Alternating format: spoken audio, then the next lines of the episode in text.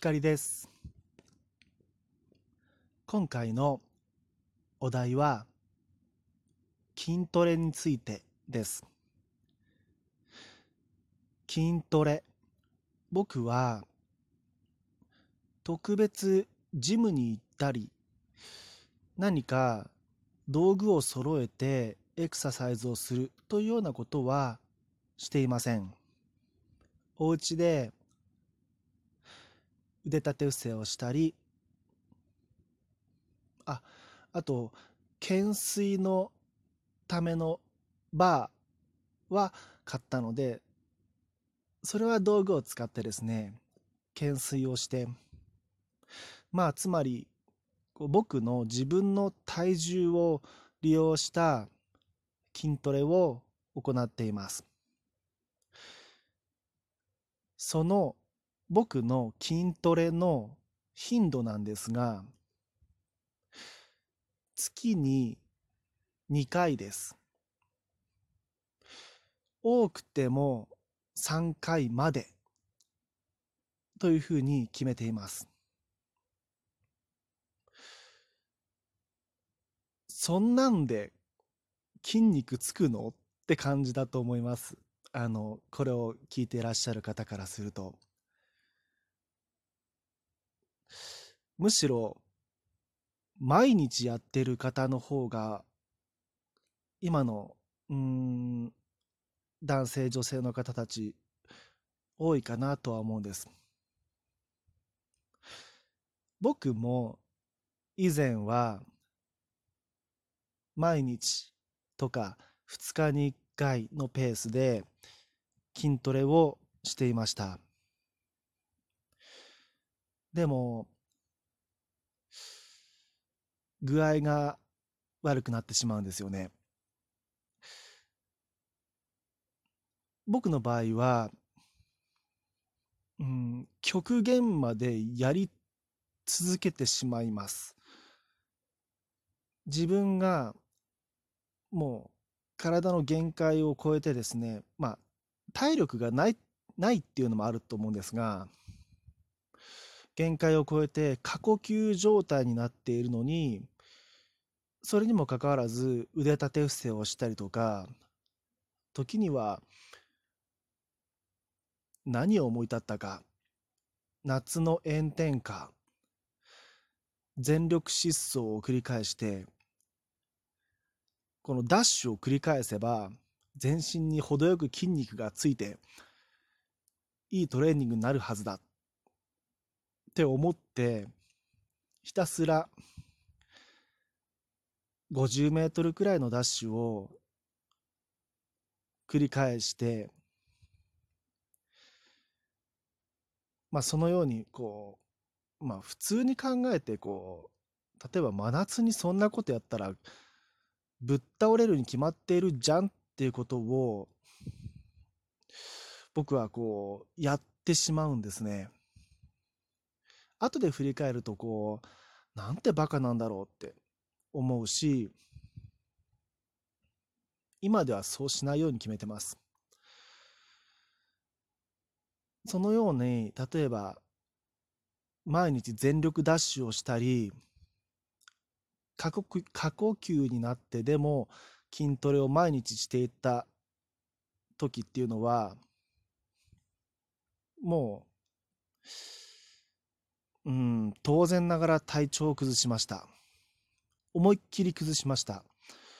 もうそうなると僕の場合症状としては結構たくさん体調が悪い時には症状が出るんですね。まず食べ物を食べることができなくなる。むしろこう、うん、おうとおうとしてしまう。吐いてしまうんですね。で日中だからもう体がだるくて重くなるわけですね。でうんもう気がつけば過呼吸になっている。何もしなくて横になっていても過呼吸になっている。で頭の中は不安感恐怖でいっぱい。うん僕はあとお手洗いがうんこうふなんていうかなダメなタイプなんですね。あの下痢になってしまうんですね。だからお医者さんには成長剤を毎回出してもらってるんですけどもも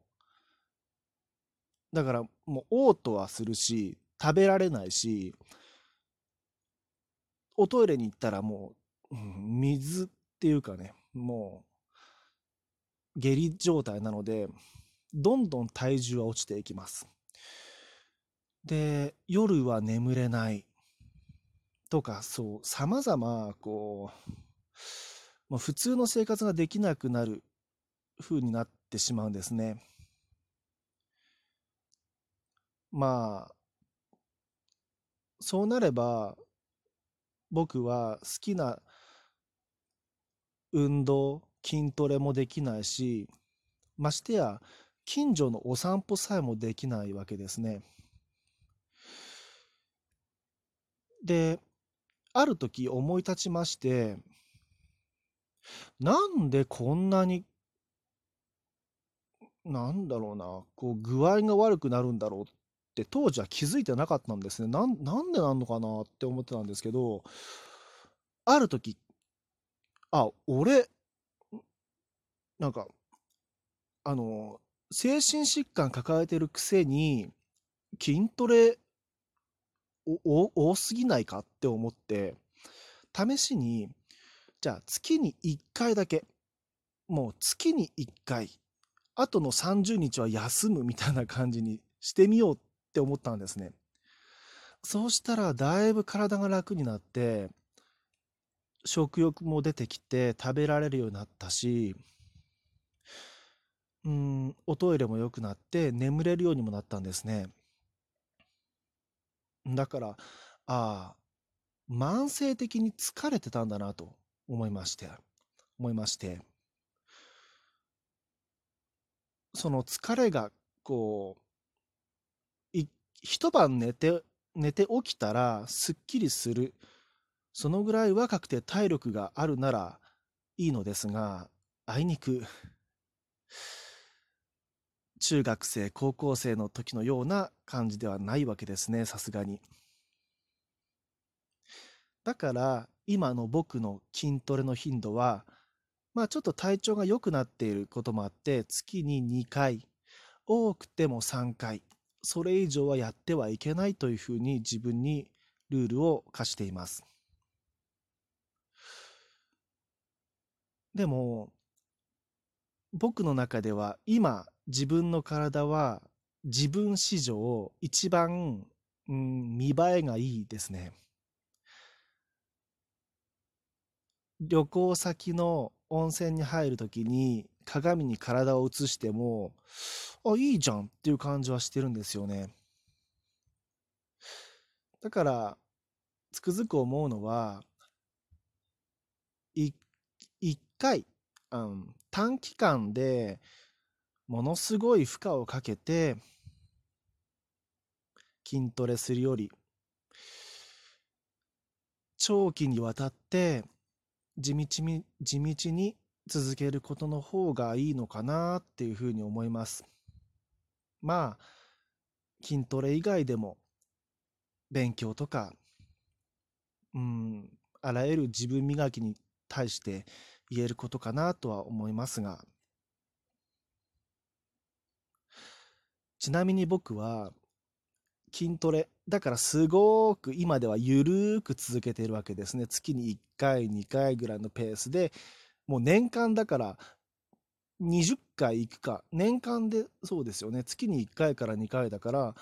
年間で12回からまあ20回程度ですかね。でこの筋トレを僕は小学生の頃から続けてるんです僕は。もともと運動が好きなのでまあかつてのようには動けませんが今ではそんな風にゆるくやってます。